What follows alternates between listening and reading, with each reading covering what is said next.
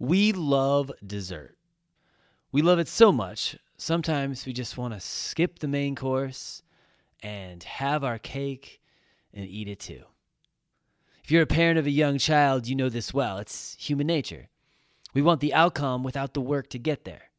But every one of us who have experienced success, whether it's financial or really anything lasting and meaningful, we know pieces of it came through valleys and hardship and challenge. The story of our salvation and victory through Jesus Christ is no different. We love the ending of the story, the resurrection of Jesus Christ. He conquered death, freed the captives, and gave us liberty. We know it so well, we often don't take the time to reflect deeply on the entire story. Before there was an empty tomb, there was a man brutally tortured and crucified on the cross. Easter has two parts. It begins on Friday with the death of our Savior, and it concludes on Sunday. There would be no resurrection if there wasn't first death. There would be no joy if there wasn't first sorrow.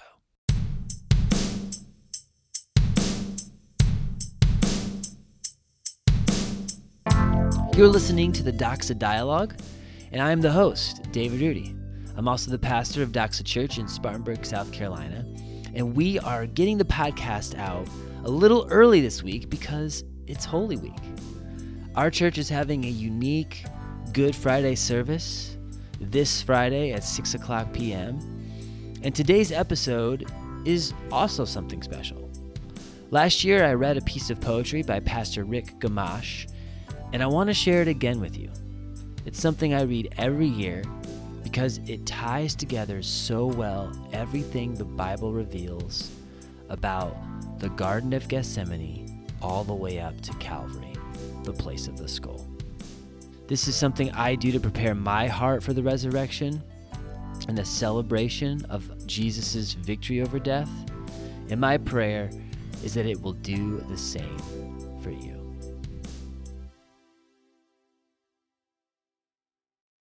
Jesus is bowed and bloody.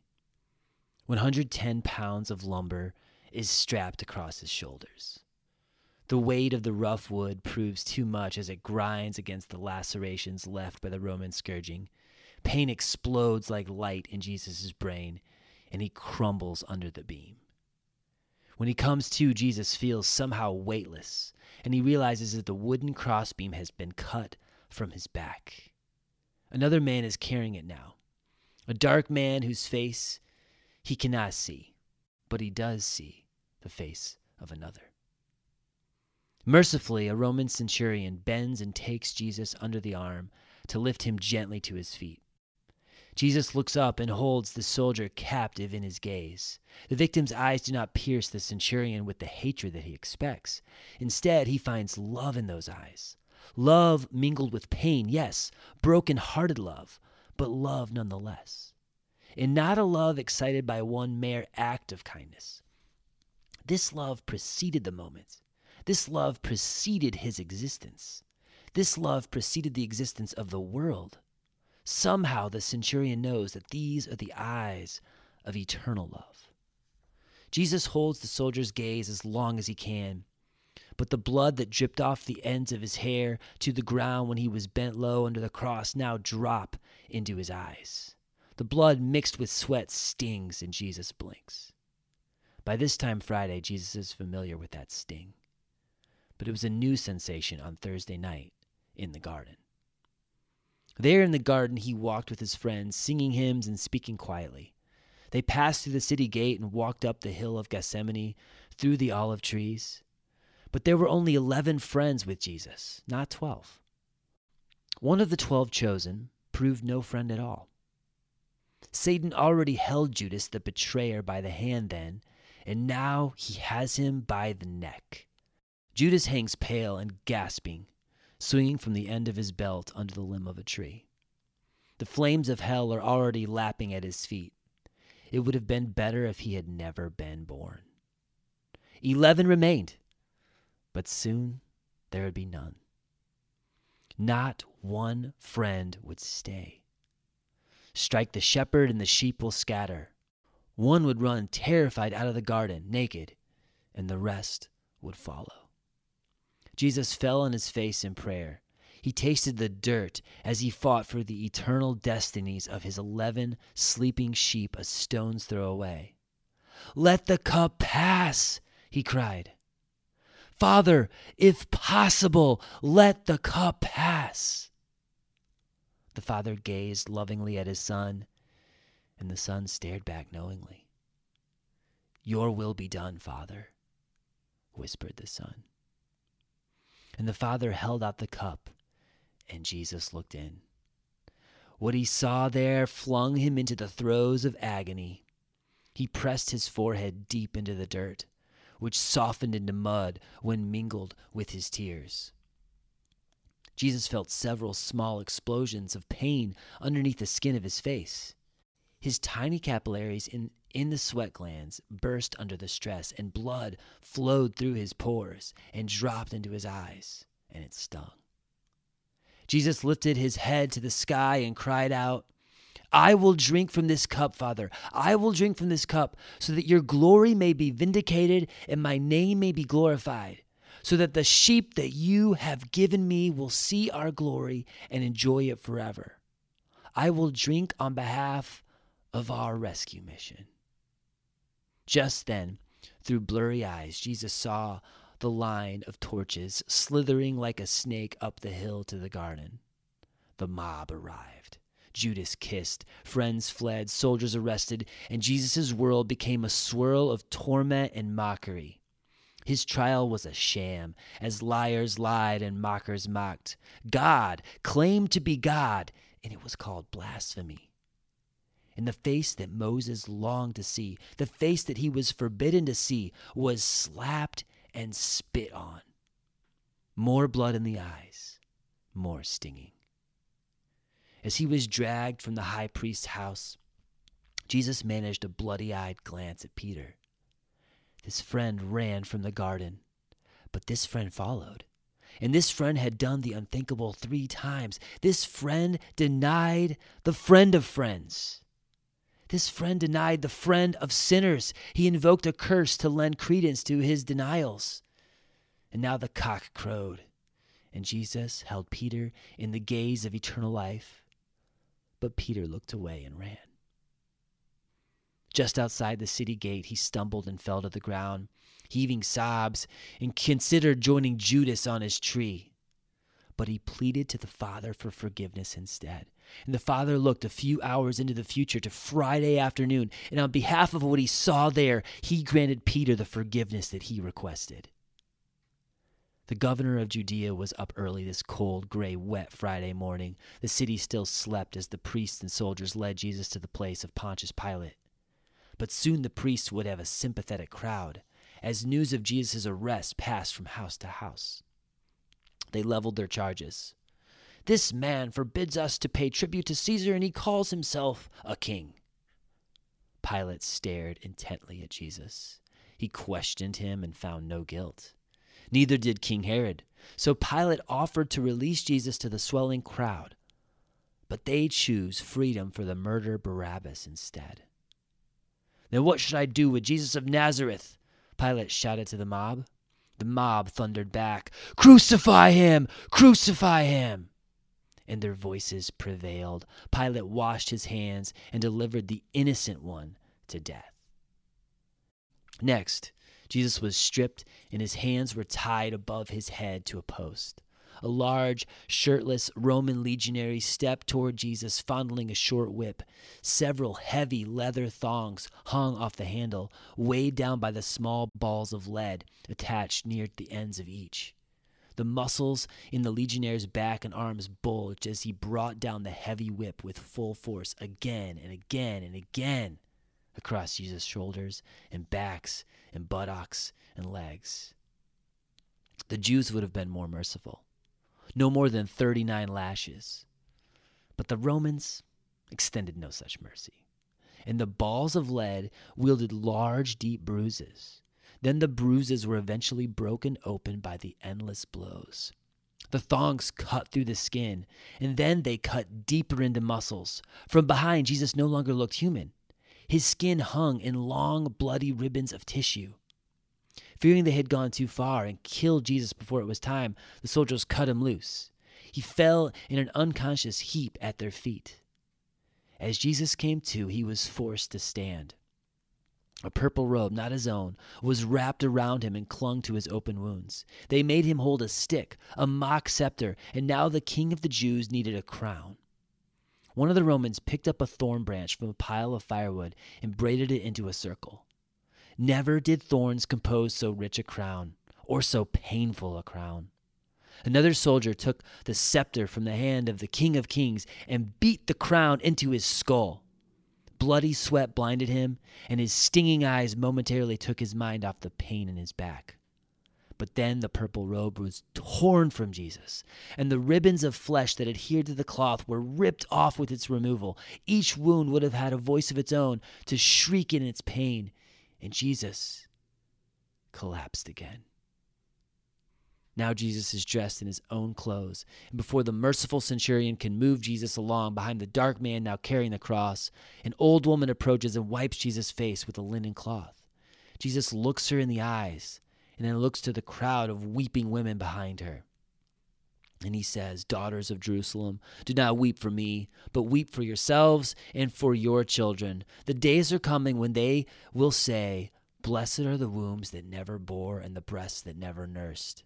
Then they will say to the mountains, Fall on us, and to the hills, Cover us. And to the old woman he adds, If they do these things when the wood is green, what will happen when it is dry?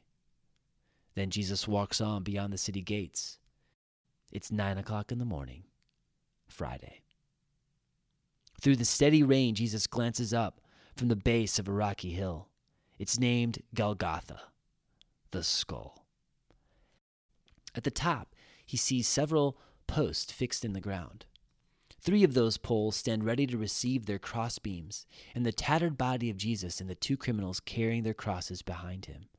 At the top of the hill, the merciful centurion hands Jesus a cup. Jesus sniffs the liquid. It's wine mixed with myrrh, a mild narcotic to dull the pain, but Jesus is meant to feel all the pain, so he hands the cup back. This is not the cup of the Father. The soldier strips Jesus, and again his back is set on fire as skin tears away with the cloth. Jesus now lies naked in the dirt. A dark man places the crossbeam by Jesus' head. This time Jesus sees his face. It's Simon of Cyrene. Jesus knows him by name and did before there was time. The beam becomes his pillow now. Two men take hold of his hands. The soldier on his left yanks his arm as far as it will go but the soldier to his right is gentler. Jesus turns to him. It's the merciful centurion again. He picks up a cold spike and places it into Jesus' wrist. Then he picks up a hammer. Their eyes meet. Eternal love shines forth again, and the centurion is undone. He looks away and lifts his hammer.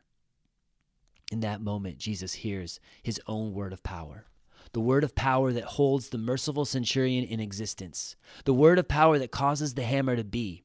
He's speaking it all into being the soldiers, the priests, the thieves, the friends, the mothers, the brothers, the mob, the wooden beams, the spikes, the thorns, the ground beneath him, the dark clouds gathering above. If he ceases to speak, they will all cease to be, but he wills that they remain. So the soldiers live on, and the hammers come crashing down. Jesus is lifted on his crossbeam to the post.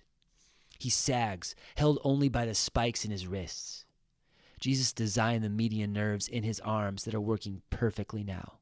The pain shoots up those nerves and explodes in his skull at the crossbeam.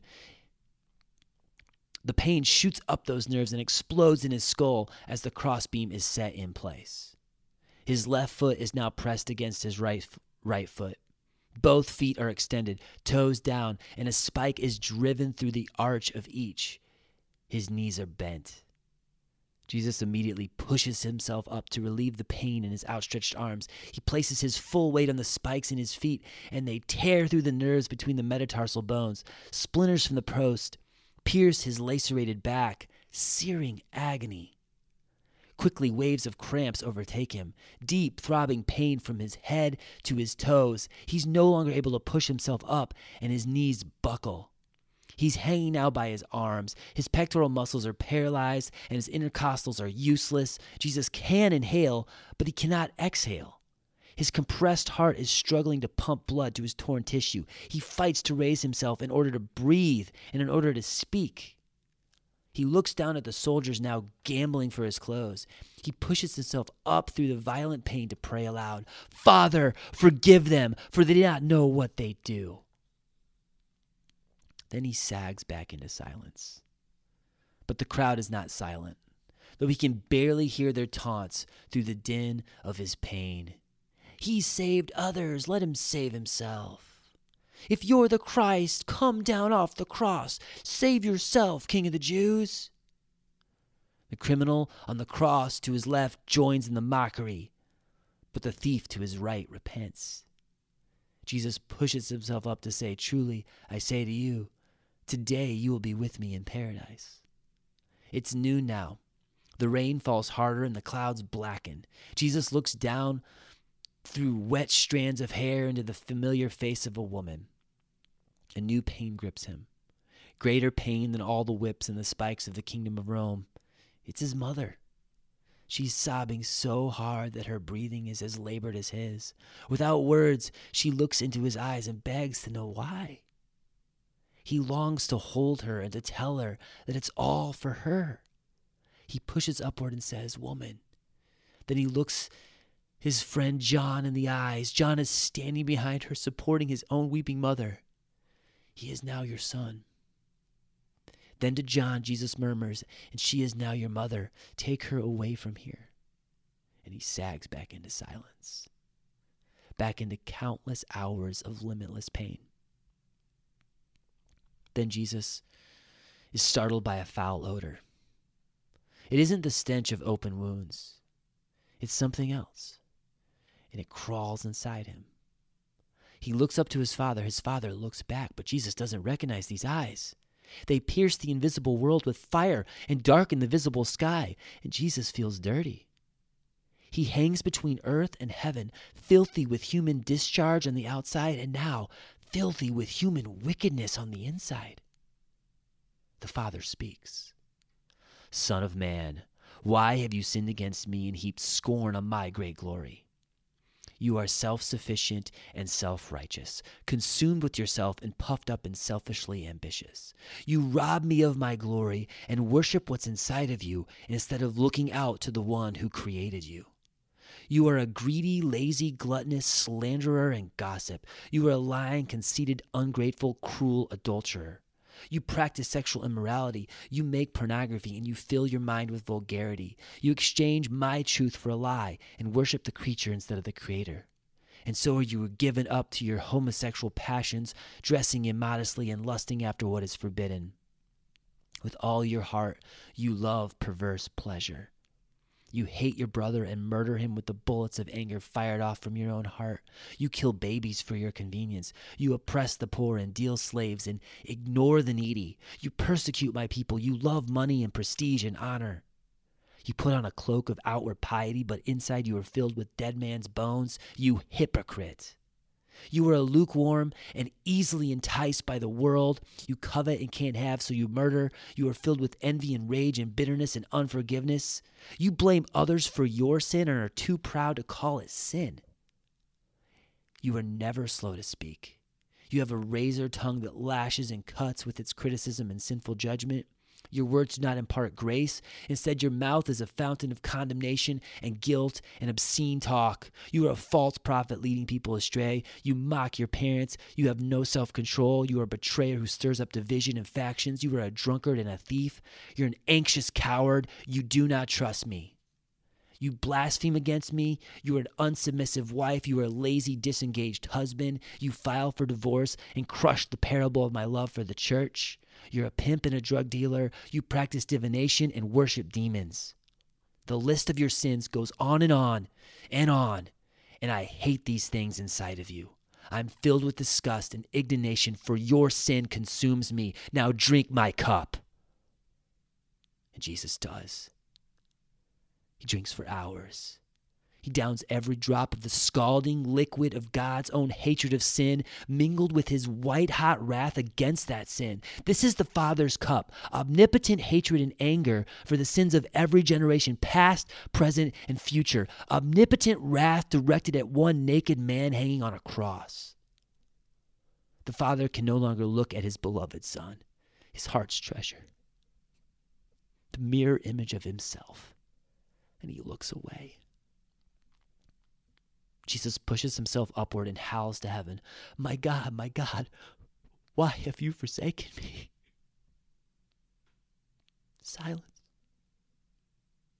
Separation. Jesus whispers, I'm thirsty. And he sags. The merciful centurion soaks a sponge in sour wine and lifts it on a reed to Jesus' lips and the sour wine is the sweetest drink he ever tasted. Jesus pushes himself up again and cries, It is finished. And it is.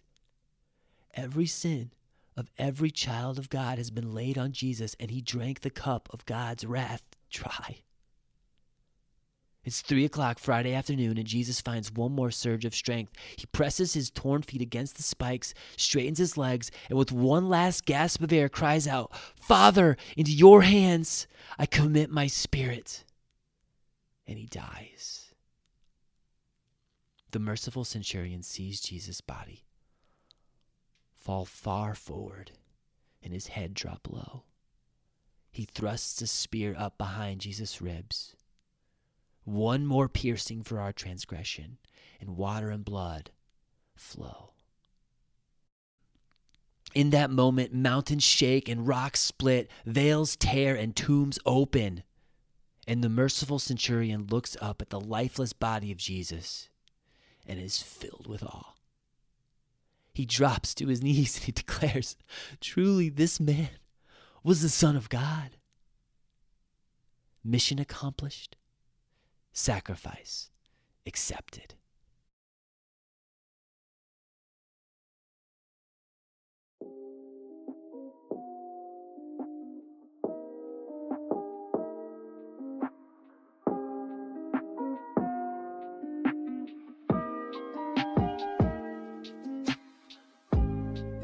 First time I ever read this, I almost I didn't know what to think. Blasphemy? All these wicked sins, these these nasty perverse things? When we say Jesus took our sin, that's what we're talking about. It's hard to fathom that. The only thing that we could offer God is our own sin, failures, our weakness. The Bible says there is none righteous, no, not one. For all have sinned and fallen short of the glory of God. We've gone every one his own way. We've all gone astray. Jesus' sacrificial atonement was Jesus taking your sin upon himself and paying the price for that sin. That's the part we played. Our sin nailed him to the cross. He sacrificed so we could have life. And then three days later, the first day of the week, Sunday morning, Jesus rose, defeated death, and conquered sin once and for all. If you've never personally confessed your sin, and by faith trusted in the death and the resurrection of Jesus Christ for the payment of your sin penalty, today's the day. Trust Him. Set aside you living your life your way for your passions and for your glory and start a relationship with your Creator. God demonstrated His love for us, and that while we were still sinners, Christ died for us. God sent Jesus into this world on a rescue mission, and Jesus obeyed the will of the Father, voluntarily offering himself up so that we could have life. Let's talk to God about that.